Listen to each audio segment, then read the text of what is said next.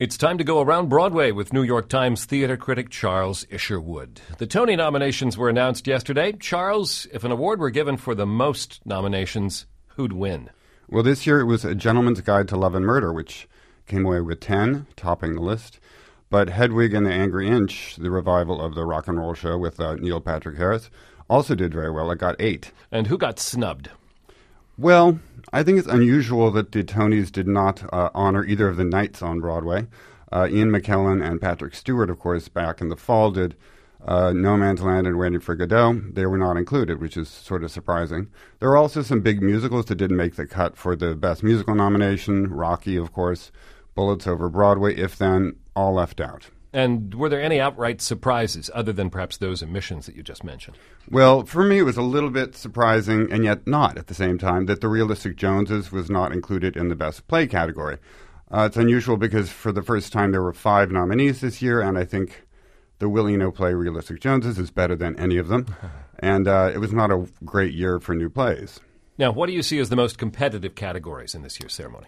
Well, I think uh, lead actress in a musical has some really, really strong contenders. You've got Sutton Foster for Violet, Idina Menzel for If Then, Kelly O'Hara for Bridges of Madison County, Jessie Mueller for the Carole King musical, and Mary Bridget Davies for Janis Joplin. I think pretty much any of those could win except maybe the fake Janis. And it's no picnic to pick the best performance by an actress in a leading role in a play either. No, that's a very strong category too. I think uh, Audra McDonald could potentially win her sixth Tony Award. But she's competing with Cherry Jones and Tyne Daly and LaTanya Richardson Jackson for A Raisin in the Sun and Estelle Parsons for her new show The Velocity of Autumn. Yeah, and I think Jackson and Jones both have very a good chance of winning. They both give very acclaimed performances. The award for Best Musical is usually considered the big prize. How do you see that race playing out this year among four shows? After Midnight, Aladdin, Beautiful, the Carole King musical, and A Gentleman's Guide to Love and Murder. Well, it's a tough call this year. It's kind of interesting. There's no front runner. Uh, Gentleman's Guide, I think, is far away the best show.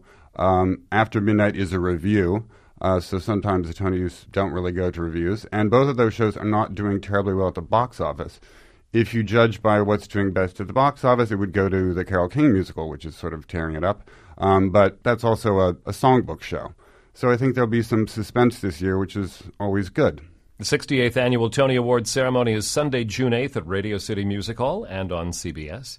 We go around Broadway with New York Times theater critic Charles Isherwood each week at this time on WQXR. WQXR is supported by Manhattan Theater Club presenting Casa Valentina, the new Broadway play by four time Tony winner Harvey Fierstein. Inspired by actual events, Casa Valentina tells the story of a Catskills bungalow colony in 1962, where men, whose favorite pastime was dressing and acting as women, could search for acceptance and happiness in their very own Garden of Eden. Two time Tony winner Joe Mantello directs this world premiere. Now playing. Tickets at telecharge.com.